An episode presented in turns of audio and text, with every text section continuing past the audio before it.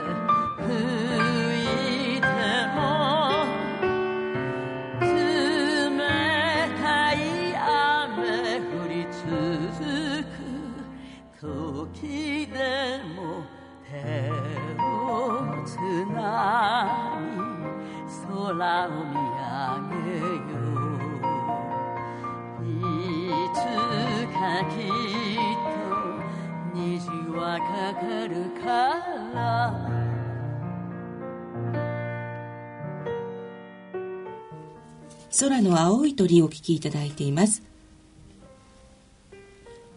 この曲は厚生労働省のゲートキーパーの行動を普及させるための曲なんですが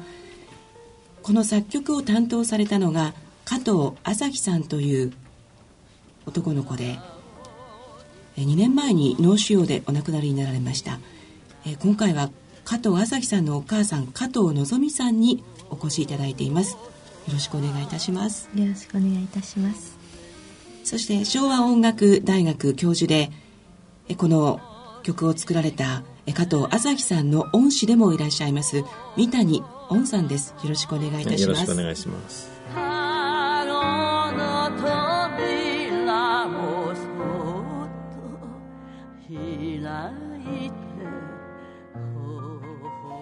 さあこの曲なんですけれどもゲートキーパーの行動を普及させるための曲ということで作られたものなんですが朝日くんは何歳の時に作った曲なんですか？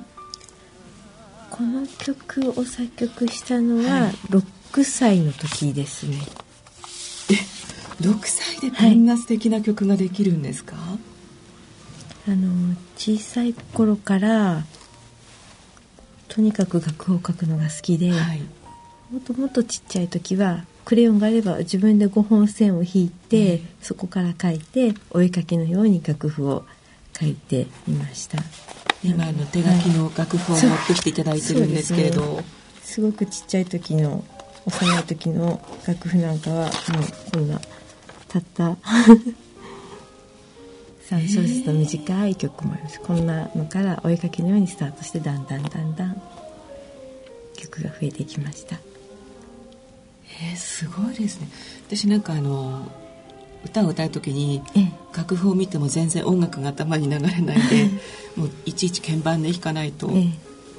音が入らないんですけれども小さい時からそういう才能をお持ちだったっていうことですよね。そう本人は才能なんて思っていなかったと思います。ただ好きで好きで、えー、はい、どんどん書くっていう感じでした。はい、厚生労働省の自殺対策推進室の、はい、えー、広報の天坂さんが、はい、ぜひこのゲートキーパーの行動を普及させるための曲を、はい、加藤朝日君にお願いしたいということで、はい。お願いされていったんですけれども、ね、残念ながら間に合わなかった、ということで。そうですね。はい、はい、あの本当は多分あの浅香さんは彼に作ってほしいって思われてたんですけれども、はい、旅立ってしまいました。なので残された曲が500近くありましたので、はい、その中からあのゲートキーパーを普及させる曲としてふさわしい曲を、はい、作曲家の池部慎一郎先生が選んでくださいまして、はい、それがあの空の青い鳥でした。はいもうタイトルも決まってたんですそうですねもともとあの空の青い鳥っていう、はい、なのでまだこれ小学生の時の作品なので鳥は漢字で書けなかったと思うんですよね。ひらがなね。鳥はひらがなです。はい。この曲に皆さんからの歌詞を募って、はい、はい、で今加藤時子さんが歌ってらっしゃいましたけれども、はい、素敵な曲に仕上げてくださったのが三谷さんということなんですよね。あの私はあのたまたまあの朝日さんにピアノを中学の時から、教える立場にあって、でその後、えー、病気になって、はい。えー、ということであの大変驚いたんですけれどもそして、えー、その後、まあ、作曲をしてるっていうことはあの知ってはいたんですけれども、はい、500曲もの素晴らしい曲があるっていうのはあの知らなかったんですけれどもそれを CD にするという話があのまず出まして、はい、でそこで、えー、初めての CD を作ったところ大変反響が大きくてですね、はい、まあ、それをあの先ほどのお話にあった天坂さんが聞かれて、はい、でこの話に発展したわけですけれども、うん、であの私はあのたまたまあの、えー、自分が演奏するとか教える以外にですねあの音楽を、まあ、社会に根付かせるという活動をしているのではい、でそれであの、まあ、そういう曲作りの全体的なお手伝いをしたと。いうことです。ですから編曲とか補作とか演奏者とか、まあ、自分も演奏しましたけれども、そういう全体的な周りの、えー、お手伝いをさせていただいたということです。私の役割としましたね。加藤時子さんの後ろに流れているピアノは三谷先生のものとそうです。ですよね、はい、はいあの最初の入り口は相談員の清水さんが、はい、あの役に立ちたいっていうようなことをお話ししてくださったと思うんですけれども、えーはい、息子も闘病生活が本当に厳しくなる中で、あのだんだん自分の命を確保するぐらい厳しい状態になったんですね。その時に何か願い事はないって私と娘とで息子に聞いた時に、はい、最初はみんなと一緒に学校に行きたい、それ以外の望みなんてないってことだったんですけどじっくり考えた後にあの娘に「お兄ちゃんには曲があるんじゃない?」って言われてそれを生かす。それで人に人の役に立てるならってことを言い出したんです。それであの CD 化の相談を三谷先生にしたっていうのがこの話の本当のスタートといいますか。そうですね、ね、はい、人の役に立ちたいということで音楽を CD にすると、えー、それもあの今まさに闘病している方に聞いてもらいたいということももしかしたらあったかもしれないんですけれど彼はあの私は娘を見ていて今まさに闘病している子供がいる。家族もいたたまれない気持ちになる時があるだろう。むしろその家族や兄弟の方に曲を聴いてもらって和んでもらえたらっていう気持ちであの CD 化を決意したようなんです。なのでこのゲートキーパーの話が来た時にゲートキーパーっていうことは私はその時天坂さんに教えていただいて初めて知ったんですけれども大切な人を支える役割の方かなと私は理解したんですけれども命を直接支えるというかは命を支えている方々もきっと大変でそういう人たちに聴いていただくそういう人たちの普及を目指す曲っていうのはなんとなくあの息子の思いと合うのかなってちょっとすみませんうまく説明できないんですけど何でしょう16歳にして、はい、15歳でしたかその時は、はい、なんか音楽の使命っていうのがこう分かってらっしゃるってすごいなって今聞いてて思ったんですけどどうなんですかね、そこまでがわからないですけれど確かに途中からちっちゃい頃は本当にただただ好きで作曲してたんですけれど、闘病中は聴いてくださる方に何かを届けたいっていう気持ちで作曲していたかと思います。っていうのは先ほど先生もおっしゃったんですけど反響が意外にたくさんありがたいことにいただきましてその反響の中に朝日さんの曲を聴いて今まで生きる気持ちはなかったけれど生きてやろうと思いましたとか前向きな気持ち、はいはい、前向きな気持ちになりましたとかそういった前向きな感想をたくさんいただけてそれがまた息子のエネルギーになるっていういいサイクルが。うん。なんか朝日くんってもう名前からして何て言うんでしょう。人に何かを与えるようなこうあったかいエネルギーを持っているお子さんだったんだなと思うんですけど生まれた時のこととか覚えてらっしゃいますか？生まれた時はあの初めての子供だったので、はい、待ちに待った子供だったので あの朝の太陽って待ちわびるのでそういった気持ちで。はい。つけられたお名前ということですね、はい、そうですね。はい。でその時から音楽家になる音楽の才能があるって何か感じてらっしゃいました？まるで私も主人も全く音楽は専門外なので。はいけれどあの三谷先生はそれが良かったかもって専門的にあの親が教育をしなかったのでかえってのびのび好きなようにしていられたんじゃないかなって今は思います。お母さんがその音楽の才能に気づかれたのって何歳ぐらいのことですか、あの才能とはあんまり思ってなかったんですけど、はい、本当に音楽が好きだなっていうのはずっと思っていました。ちっちゃい頃からはい音符で遊び出したっておっしゃってましたもんねそうですね、うん、音符で遊び出しますしよく音を聞いていましたしあの印象的なのは自転車に乗り始める時ってちっちゃい子皆さん補助輪がある自転車を乗るかと思うんです、はい、あれって案外賑やかなんですよね。ガーガーガーガーって。言いますねガーガ。ーねそれみんな嬉しそうに猛スピードで漕ぐんですけど、はい、息子はゆっくりしか漕がなくて、えー、どうして？って尋ねたらあのたまたま川沿いの道だったんですけどスピード上げて漕ぐとあの川の水の音が聞こえないからって言ったので周りの自然の音をきっと大事にしてるんだなって。音に本当に小さい頃から敏感だったってい。うことですよね。はい、小学校では学校で歌う合唱曲結構対策を作曲されたりするようになったんですよね。それは先生に頼まれて最初嫌がってましたけど、あそうなんですか、はい、それはたまたま好きなお話だったんです「クジラ雲」っていう小学校の教科書に載っている話で、その話はうんと好きで、はい、あの最初は頼まれて作ることには抵抗を示してたんですけどあのお話が面白くて自然にできたみたいです、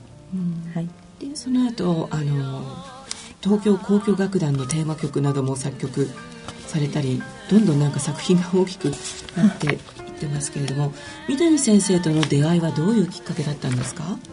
中学校1年生になるタイミングで、はい、そろそろもう少し深く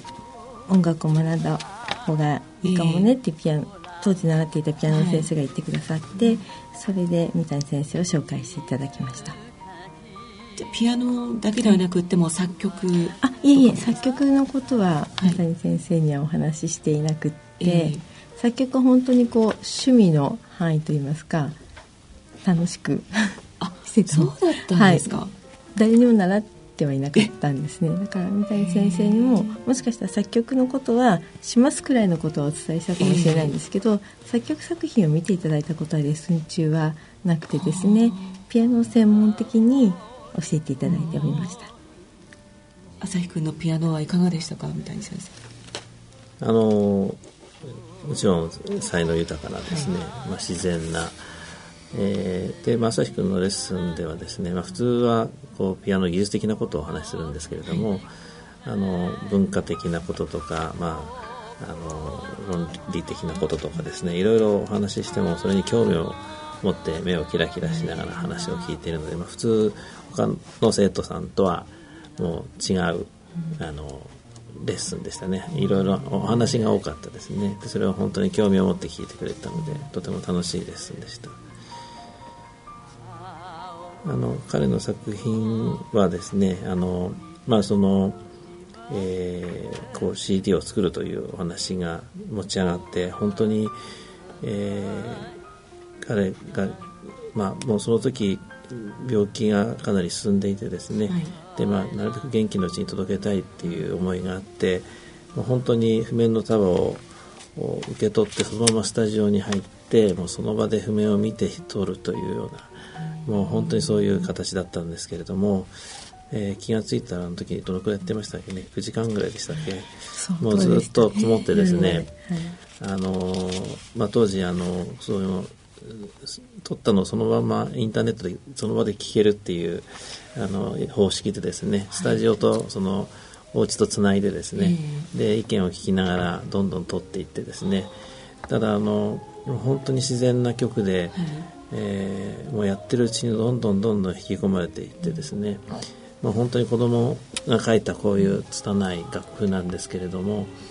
まあ、人の心にスッと入っていくっていうのが、まあ、朝日君の作品の特徴ですね。でそれはやっぱり本当にあの自分でこういう和音だとこういう感じがするってことを自分で発見しながら曲を作っていったので、あの教えられた曲作り方じゃないので、そこが本当に良かったんだと思いますだからあの本当に思うんですけどモーツァルト以上にねあの素晴らしい才能だと思います。あのモーツァルトはお父さんに習って、で6歳やの作品とかいろいろ残ってますけれども朝日君の作品も誰にも習わないでもちろんピアノ先生やいろんな周りで助けてくれる人はいましたけれども、本当に自然に子供を追いかけするような形で曲を書き出してでそして、まあ、自然にまつわるものが多いですよね。だからこれをそあの空の青い鳥もねそういう自然をねね、えー、のことを作品ですけれども。ですからまあ今回あの池部先生いろんな方のご協力もありましたけれどもその朝日くんのその心にすっと入っていく作品がですね、うん、ゲートキーパーソングに、えー、なったっていうのは、うん、まあ本当にあの全くふさわしいものだしそうですね、えー、あのいい作品ができたなというふうに思っております、お母さん朝日くんはモーツァルト以上の才能だったいやそんなことは多分朝日は持ってなくって CD ができた時も誰も自分の名前なんか知らなくていいんだけれどもたまたますれ違った人の鼻歌が自分の曲だったりしたら最高って言ってました。それもなんか素敵な表現ですね。だからあのこのゲートキーパーソングに選ばれしていただいたこの「空の青い鳥」もたまたま誰かが自然に口ずさんでくれていたりしたら彼は喜ぶんじゃないかなって思います。あの自殺対策って私にとっては少し難しいあの分野の話だったんですけどある先生がおっしゃってたのは言葉が届かない時も音楽がすっとその人の心に届くことがある、はい、音楽には期待してるって言ってくださっていたのでそういったこう、うん、曲になればと思っています。あのまあ、それで曲が素晴らしくて、まあ、演奏もねそれに伴わなくてはいけないわけですけれども、はい、その加藤時子さんという素晴らしい、えー、本当にあの言葉一つ一つ丁寧にお歌いになる方。そ、ねはい、それからもう一つ合唱の方もですね帯広三条高校っていうもう全国一の素晴らしい合唱の団に、えー、歌っていただくことができて、まあ、演奏の方も本当に素晴らしいご縁があって、まああのよかったなというふうに思っています。なのでぜひあの多くの人に聴いていただきたいと思っています。この曲はですね息子がもう旅立った後にいただいた話だったので、えー、相当迷ったんです受けるかどうかもどういう方に歌っていただくようになるかって迷いの中だったので、えー、あの息子の友達が同級生がたびたび自宅に寄ってくれますので、はい、彼らに相談したんです、えー、どう思うって、うん、そしたらあの歌を歌ってもらう方がいいし、うん、歌ってくれる人はあの気持ちがよくわかる人がいいって、うん、どんなアーティストがいいって聞いた時にいろんなグループ名が上がるかなと思ったんですけど、はい、そういう子ももちろんいましたけど、はい、彼らの答え共通していたのはあのいろんな人の気持ちが分かって心を込めて朝日の曲を表現してくれる方がいいってそういう答えだったんです、高校生の男の子たちの答えが。えー、なので加藤時子さんが歌ってくださるっていうのはベストだったと本当に。心を込めて歌ってくださる、ね、いろんな人生経験をされていて、当にふくよかに豊かに歌ってくださるので、はい、彼らが言っていたこと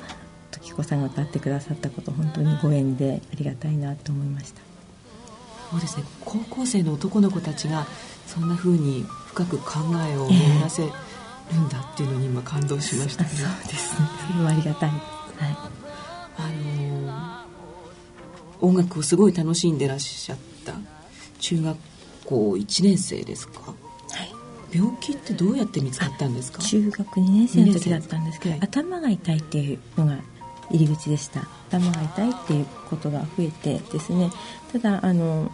喘息だったりしたものですから気圧の変化による頭痛かなって最初は軽く考えていたんですけれどもテスト勉強も手につかないぐらい痛い。ちょっと普通じゃないって本人が言いましてそれであの本人があの病院に行くって言ったので相当痛いんだろうなと思ってそれ脳神経外科を受診しました。で脳腫瘍という。そうですね。もう明らかに画像に白い大きな塊が、うん、素人でも分かる塊が見えたのでこれはただ事ではないなって分かりました。でその後手術をされたんですよね、ね。はい、手術は何回ぐらいされたんですか？手術は全部で5回ですね、はい、大変ですよねその手術の間も。ただあの多分男のだ男の子だったからか、はい、あんまりこう心配かけまいという気持ちがあったのか、うん、大丈夫だよって言ってました、うん、麻酔しちゃえば僕は寝てるだけだからって待つ方が長いでしょって気遣ってくれるような優しい子でした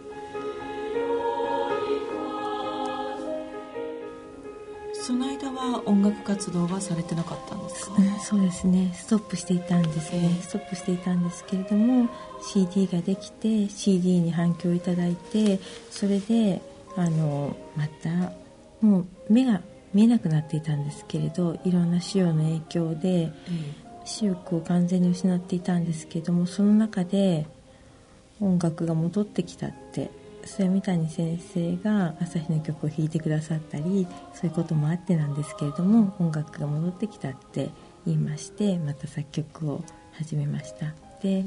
最初はあちっちゃい頃なんかはずっとこう自分でかけてたんですけど目が見えないので書けないんですね、うん、彼にとって作曲っていうのは楽譜に書くことだったんです。です、ね、奏でることではなかったので、すごくそこは葛藤があって、辛かったろうと思うんですけれどもあのキーボードをパソコンにつないで彼がキーボードを弾く、はい、そして私がパソコンでその彼が言う通りに体裁を整えるという方法で楽譜化できる、そういう方法を確立できましてそこからは楽しそうに本当に痛みを忘れたかのように取り組んでおりました。闘病の中で、命について死についてはどんなふうに捉えてらっしゃったんですか？命がもう厳しいってことは彼はきっと悟っていたと思うんですけれどもあと僕はどれぐらい生きられるって聞かないだろうなと思っていました。聞くような子じゃないだろうなと思っていました。それを聞くことで周りの人がきっと辛いって思うってことまできっと分かってる子で多分最後まであの自分の命の限り元気に元気って難しかったんですけど生ききるって思っていたと思います。っていうのはちょうどマイナンバー制度っていうのが始まってですね、はい、担任の先生がクラスの子たちに好きな数字自分のテーマの数字っていうのを聞かれたことがあったんです。なので1って答える子もいればあの4って答える子もいればバレーボールの大会でベスト8には入りたいから8って答える子もいるいたんですけど息子はもう、えー、手の筋肉もなくなっていたんですですね。そんな状態で私の手に100ってなんとか知らせてくれました。もう声も出せなかったので、まあ、手の動きで100って知らせてくれたんですって。その意味をやり取りしていたら、うん、どんな状態であっても100%頑張って100歳まで生きるつもりで生きると。そういうふうに答え16歳のその時の彼のテーマの数値はいろんな思いもあって100だったので。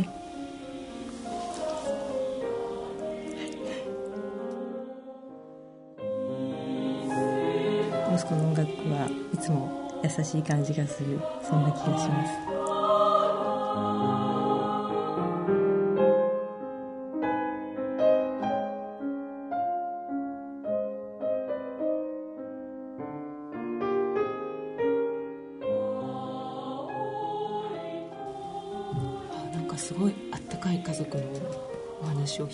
気がしますけれども、今回はあの自殺される方の数を、ね、なるべく減らしたいということで、ゲートキーパーの行動を普及させるための曲を作ってくださったということでお話を伺ってきたんですけれどもその自殺をしたくなってしまうような方々に対して何か朝日君だったら何て言うだろうかとかありますか？朝日が何て言うかはわからないです。わからないです、うん、わからないですけれども何かあのその曲を聴いてくれた人があちょっとこの曲いいなとか少し気に入って口ずさんでくださるとかなんかほんの少しのプラスのきっかけになればそれで彼は嬉しいんじゃないかなと思います。そんな大きなことを願う子でもなかったのでただそのメロディーを少し愛してくださる方がいらっしゃったらそれが何かに役立つなら喜んでくれるんじゃないかなって思います。でこの曲はあのそう自殺っていう難しいことを止めるっていうことではなくって、止めうるかもしれない方々あの門番のようにゲートキーパーになれる方なってくださる方そういう方が増えるといいなっていう曲でそういう方々に、うん、もうきっと大変でしょうからそういう人方々が聞いた時にちょっとほっとしてくださればいいなっていう気持ちも 私の中にはあります。なのでこうあんまり難しく考えずに曲が流れてあなんかいいなってちょっとほっとしていただけたらいいのかなって思っています、え三谷さんに伺いますが、はい、まあ、朝日さんのその生き様とか見ていらっしゃってで何かリスナーの方々に伝えたいメッセージとかありますか？まあ、人間にはいろんな面がありますからね。それからいろんな気持ちの時いろんな考えの時いつもいつも命を見つめているわけではない、えー、だけれどもこう朝日君と接している時朝日君のことを考えている時、まあ、生きるということ命ということをいつも考えます。それでま、えー、っすぐにですね、えー、信じる道に向かって毎日を一生懸命生きることの大切さをですねいつも教えられてる気がしますし、まあ、音楽というのはまあコミュニケーションの一つですけれども、まあ、言葉ではもしかしたら伝えられないことも伝えられるかもしれませんね。ですからまあ僕はたまたま音楽家ですから、まあ、その音楽の持ってるそういう本質的な力というものを信じて、まあ、目の前のことを一つ一つしっかりやっていこうというふうに、えー、強く感じるように正輝君との出会いからますますそういう考えが強くなりました。この時間はゲートキーパーの行動を普及させるための曲を作ってくださいました「空の青い鳥」という曲の作曲をしてくださいましたえ加藤朝日くんのお母さんの加藤希さんそしてその朝日くんの恩師でいらっしゃいました昭和音楽大学教授の三谷恩さんにご出演いただきました。ありがとうございました。ありがとうございました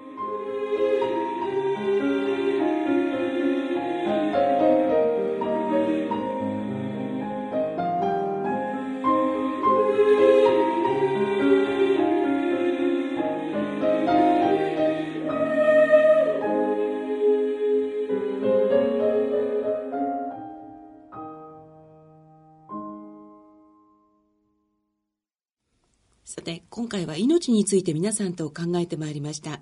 ここでお知らせがあります。厚生労働省ではゲートキーパーを普及するための広報を展開していくということで、今月28日から3月31日、厚生労働省自殺対策推進室企画制作のヤフー特別企画ページでも周知されるということです。また全国一丸となった企画などもあるということで詳しくは2月28日以降に